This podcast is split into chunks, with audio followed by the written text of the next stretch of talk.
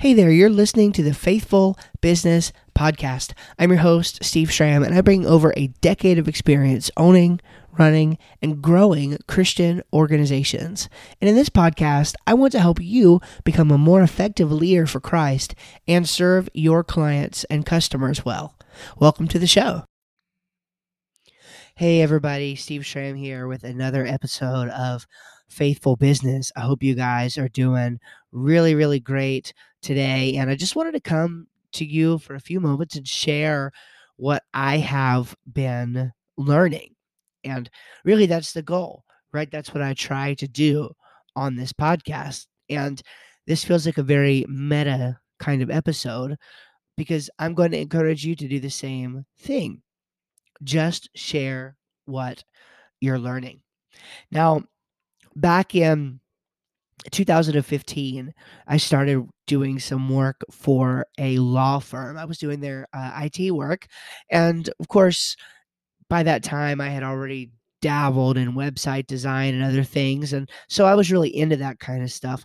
But I never um, had done it for a for a company like that before and when I first started doing um, the IT work there and then getting pulled into some of the website type of work, they gave me a mission. They gave me a job to do, and part of that job was to become a master at SEO. I was supposed to learn all about search engine optimization and, um, you know, how how to get traffic to a website, and that honestly um, was the catalyst. That was the thing that started me down this road of learning about internet marketing and even learning about online business and everything. I fell into it um, very accidentally. I had a really good business mentor growing up when I was doing some work in uh, the recording studio that I used to work at, where I played uh, bass and, and, drums, but he wasn't doing online business type of work. That was kind of different, right?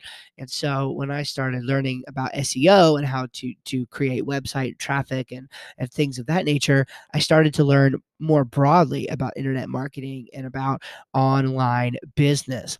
And one of the things that I learned very early on that is still true today, it's what everybody preaches, and it's also what I have preached in other episodes um, of this podcast is content, content, content, right? Publish, publish, publish. Um, and you have different perspectives on this, right? You have some people who say you should be publishing 100 things on social media a day. You have other people who say one blog post per week is enough. And I'm not here to speak to that right now. What I am here to speak to, though, is a little bit of how to ease that burden for yourself. You honestly do not need to worry about creating interesting stuff with super awesome. I mean, like the sure, the better your headline is, the more likely it is to get clicked if you're on social media and things of that nature. That's absolutely true.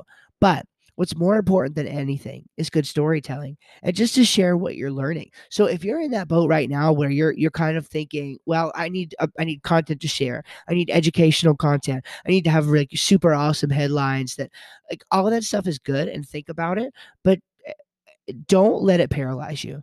Okay, so many people let this paralyze them. When it comes to creating content, when it comes to marketing for your business, just teach other people what you're learning this podcast right here, seriously, is just full of the things that I'm learning as I go through life and as I notice experiences that I can share with you. And that's exactly what this is. And to me, it's more interesting. Now, I'm not here calling my own podcast interesting. I guess that will be for you and the other listeners to judge.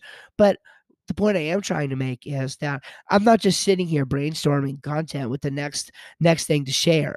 Um, I'm sharing things from my personal life that maybe you'll find interesting, lessons I'm learning as I read from other people, as I read books, as I listen, as I am actually interacting with people in my own business. These are things that I am learning and I want to pass that knowledge on. So if you're frozen for content or you know that you need to get started making content and teaching and helping people, but you don't know what to share, just start by sharing what you've learned. That's a really great place to start. And honestly, you may never even need to move on uh, from that. You may build a loyal tribe, a loyal base of, um, of, of fans and people who want to hear what you have to say just on that alone. All right, I apologize for the dog in the background, but I hope you found something useful from this. And uh, I'm going to go ahead and get off here before she starts going even more nuts than she already is. God bless you guys. I um, I pray for you, and I I, I pray and, and wish you uh, all the success and um, favor of God on your life that you that you could ever hope for, uh, ever dream for. And uh, let's just be faithful and, and honor Him in everything that we do in our life and in our businesses. God bless.